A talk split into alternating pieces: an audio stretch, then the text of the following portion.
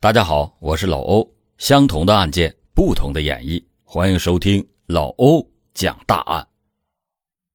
二零一五年的夏天，一场干旱突然就降临在山东省临沭县，当地的村民不得不抽水来灌溉农田。随着鱼塘水位的下降，在岸边打水的张大爷无意间就瞟到水中倒立着一双小脚。当时吓得是连连后退，快来看呐，水里有东西！一时间，爱凑热闹的村民们全都聚拢过来，大家就七嘴八舌的议论着。一位年轻的村民挤进去一看，说：“哎呀，这没啥，应该是别人丢弃的布娃娃。”村民们瞬间就没有了兴致，唯有张大爷还独自呆坐在岸边，水一点一点的被抽走。那双小脚却更加的清晰可见。哎呀，是个孩子，是个孩子！赶快打电话报警。接到报案的警方迅速的赶到了现场，村民们全都表情凝重的不再敢看向水面，而水里孩子的脚上隐隐约约的还看到有绳子被捆绑着。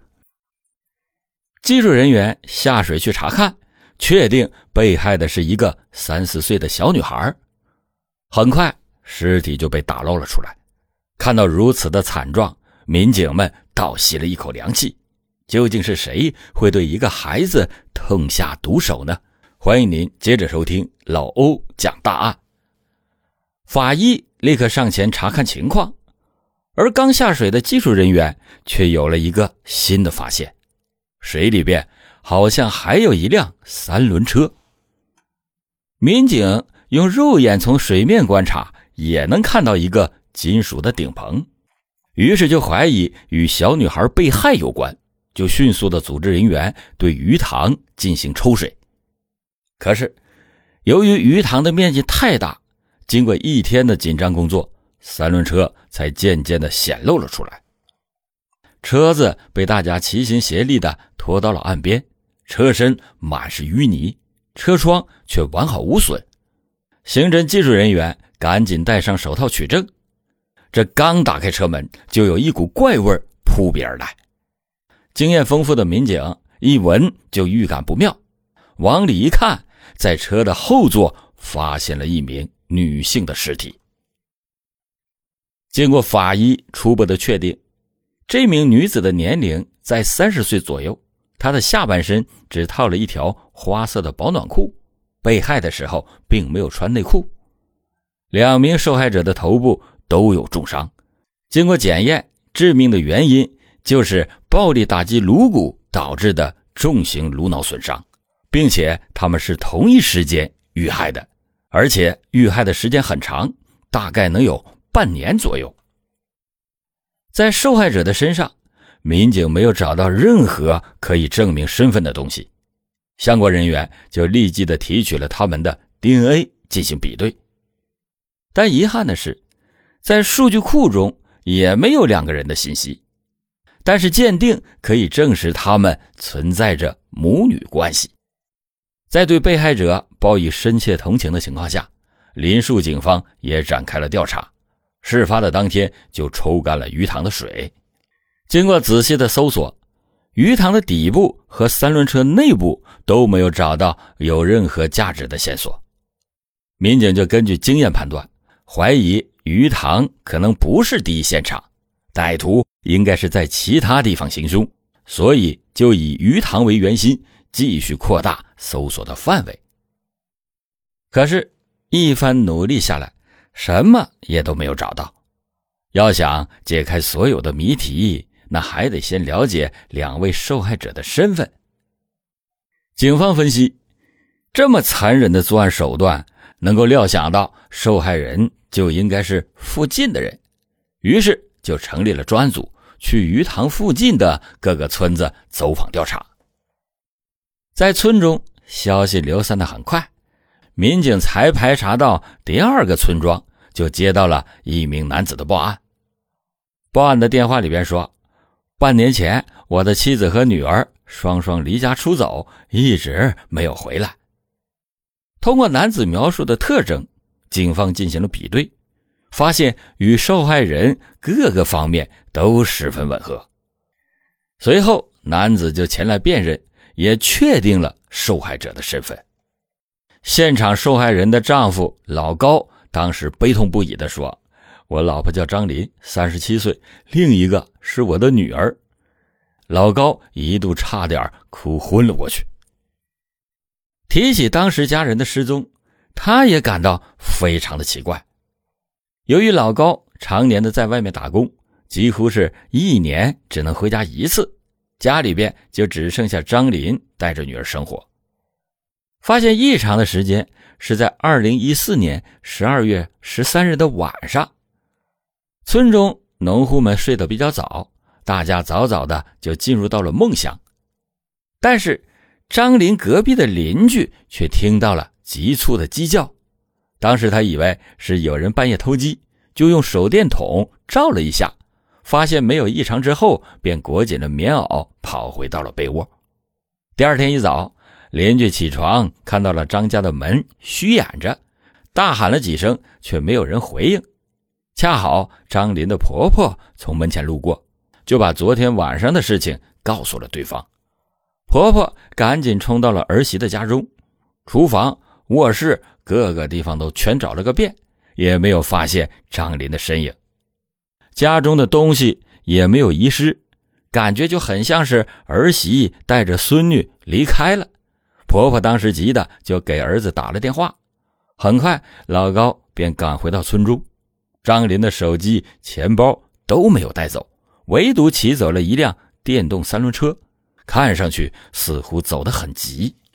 老高就打电话询问了所有的亲戚朋友，但是都没有人知道张林的去向。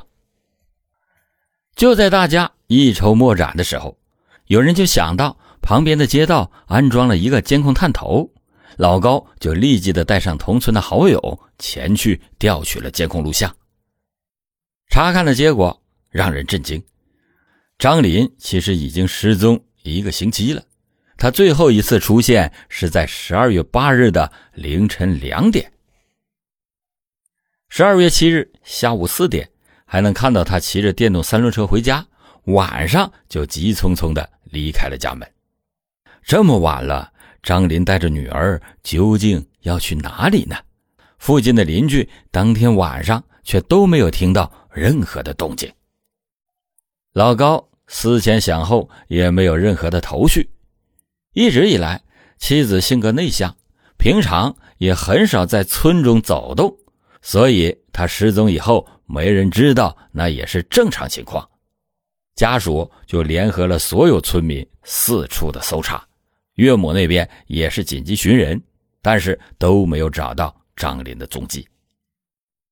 无奈之下，老高向当地派出所报了失踪，警方也派人帮忙调查寻找，张贴了大量的寻人启事，上传到了相关的寻人平台，也没有任何的消息。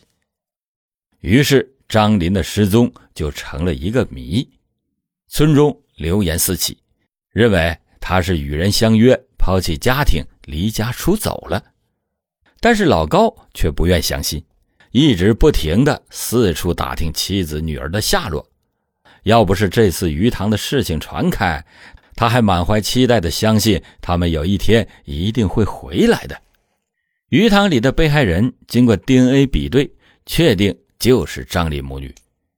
拥有多年办案经验的民警都感到气愤不已。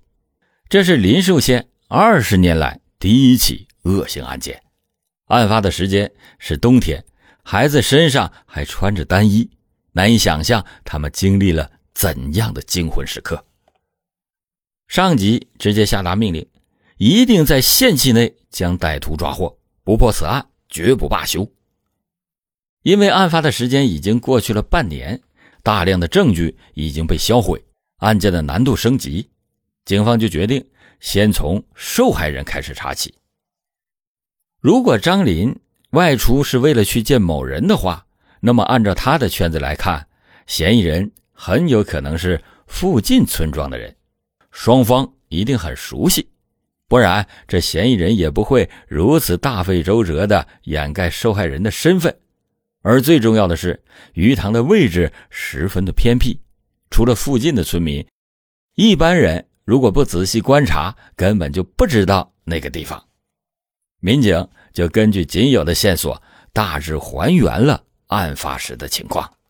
张林两点外出去见熟人，在没有设防的情况下遭遇了不测。这个熟人很有可能就是本案的关键性人物。可是张林的交际圈并不宽，老高也能证明他所认识的异性也非常的少。由于寡言少语，一直以来。他也不会与人发生争执，村民们对他的评价也很好。张林在大家的口中，那就是一个务实勤劳的农家妇女。警方查阅了他的手机通讯录，发现失踪的当天，他并没有和任何人联系过，就连和老高的通话都是停留在案发的前一天。这就有些奇怪了。而更奇怪的是。张林遇害时穿的就是居家服，甚至连内裤都没有穿。天寒地冻的外出，会不会是被威胁了呢？或者是嫌疑人早就潜入到家中，等他们外出就开始行凶？可是想要张林主动的离开，那一定要有某种的原因。种种的猜测还是指向了受害人熟悉的异性。民警们反复的查看张林离开时的监控录像，希望能在模糊的视频中找到一些蛛丝马迹。结果看着看着，就突然发现张林开的三轮车后座似乎有一个人影，隐隐约约的露出了半个头。不管是潜入家中藏在车里，还是有人威胁，嫌疑人都必须要经过张家。或许在监控中。会留下身影，于是民警就立即的调查了张林离家前的那几个小时的监控录像，结果还真的有新发现。在当天晚上八点，有一辆车在路边停下，车上下来两个人，径直的走向张林家旁边的胡同口。胡同口翻墙过去就是张林家的院子，他们会不会就是嫌疑人呢？由于视频模糊，警方只能顺着胡同口的村民开始挨家挨户的询问。看到当时的视频截图，一个村民站出来反映说，视频中的人是他的两个亲戚，因为母亲患病，当天晚上亲戚乘车赶来探望，手里还拿了一些牛奶和补品，家中的人都可以证明。看来这就是一场乌龙。现在线索中断，问题还是出在监控上。民警就回来继续的查看监控视频。在当天晚上十一点多，黑暗笼罩、没有灯光的情况下，一道黑影出现在监控中。仔细的观察，大致的能够看到一个人形的轮廓。他走进胡同，几分钟以后又出现在画面中，随后再次的走进胡同。从十一点进入到张林两点离开，这中间有四个小时，附近的邻居都没有听到任何的呼救。这段时间究竟发生了什么呢？欢迎您继续收听老欧讲大案。警方通过走访排查，还是没有办法确定这道黑影的身份。监控视频没有办法提供排查帮助。要想排除嫌疑人，还得通过基础分析和走访展开。民警就找到了老高，了解案发前张林的情况。老高说：“啊，失踪以前，我老婆说是想小孩了，想去看看小孩。原来，张林是二婚，他和前夫还有一个儿子。离婚之后，孩子养在前夫那边，老高就同意他去探望。”当天，张林还去了服装店购买了两套衣服，在监控中也能看到，下午四点就回来了。这刚要出去探望，就出事了，一切显得太过于凑巧，并且前夫也在林树县，警方就赶紧调查前夫的身份。张林的前夫名叫李全，他曾经有过违法行为，还被当地的公安机关处罚过。从村民的口中得知，李全性格暴躁，和张林结婚期间经常的发生家庭暴力，两个人离婚还是打的官司。儿子当时是判给了张林，张林就带着儿子嫁给了老高，户口也落在了老高的名下。可是李全却悄悄的叫人带走了儿子，张林去要了几次，他都不给。双方一度差点再次对簿公堂。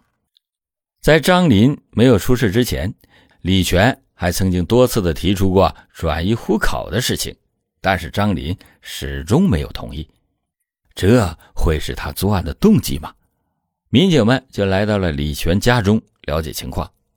李全当时并没有在家，甚至这两年都很少和父母联系。据说啊，他一直在外地打工。得知到张林遇害，李全的父母十分的痛心。随后，民警确认地点，赶赴外地找到李全。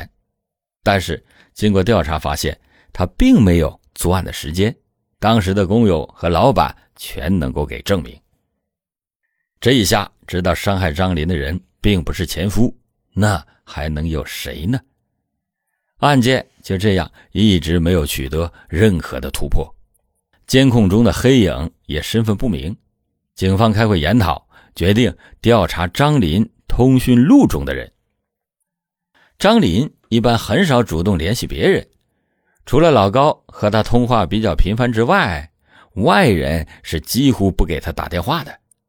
但是就在案发的前几天，民警们发现张林主动给一个异性打出去过电话，这个人经过调查。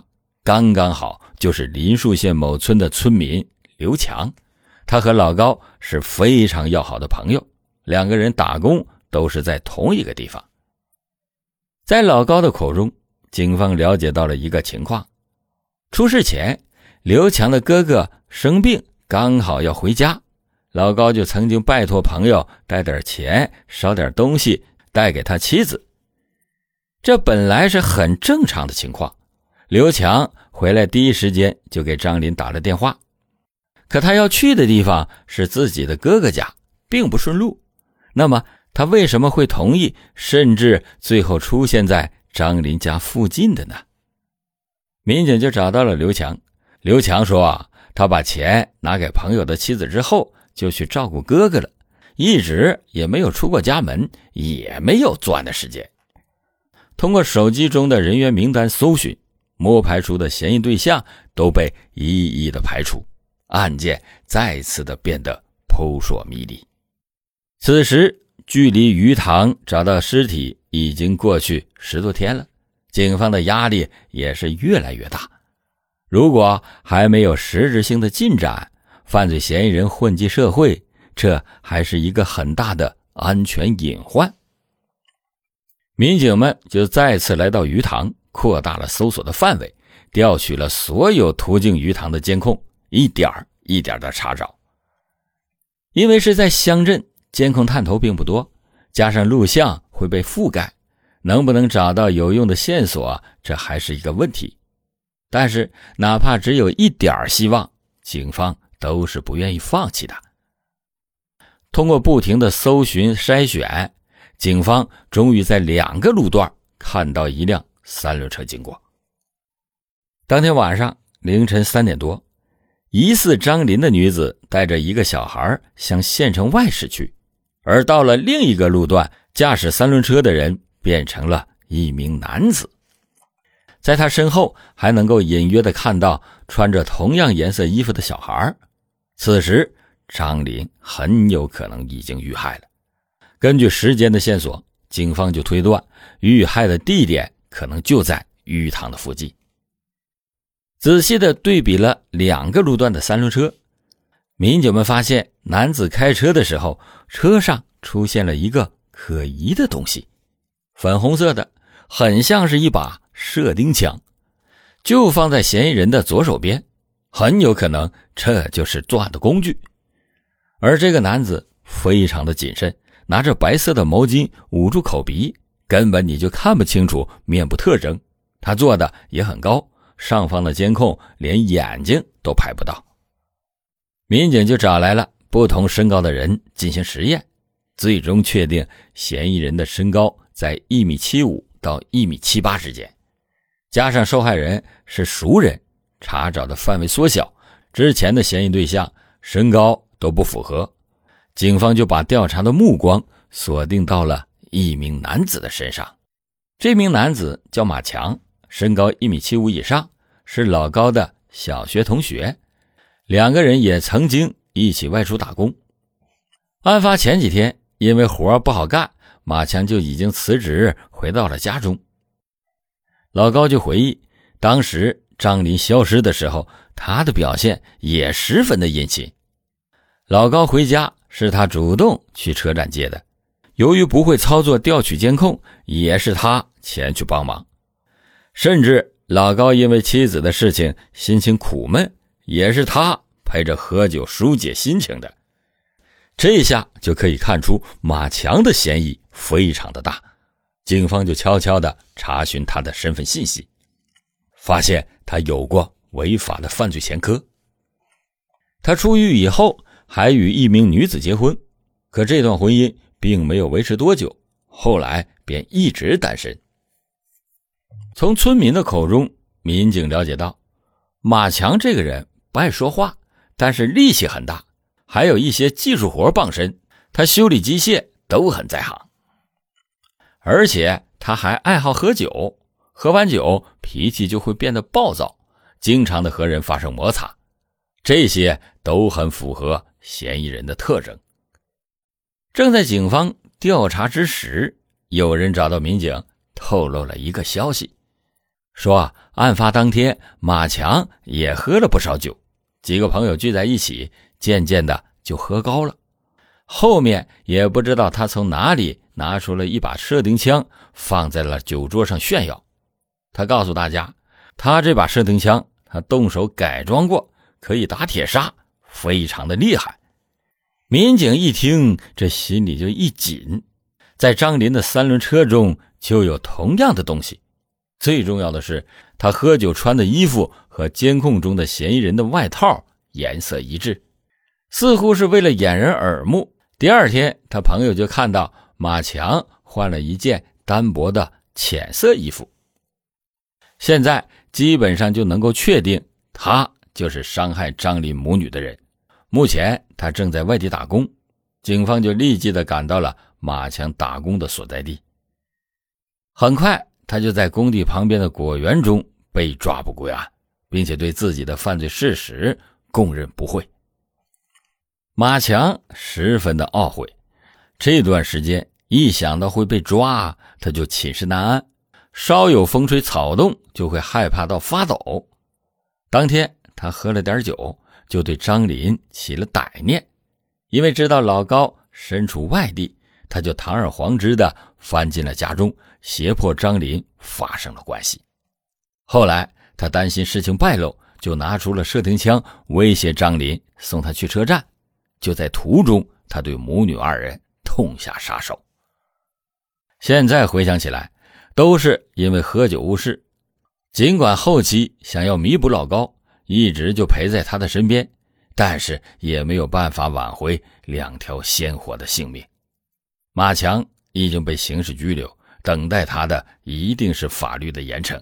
他必须要为自己的罪行付出严重的代价。侦破完此案的民警们内心依旧十分的沉重，因为像张林一样的留守妇女在农村十分的常见。想要防止此类事件再次的发生，那还必须要加大宣传的力度，让大家都能够提高警惕。防患于未然。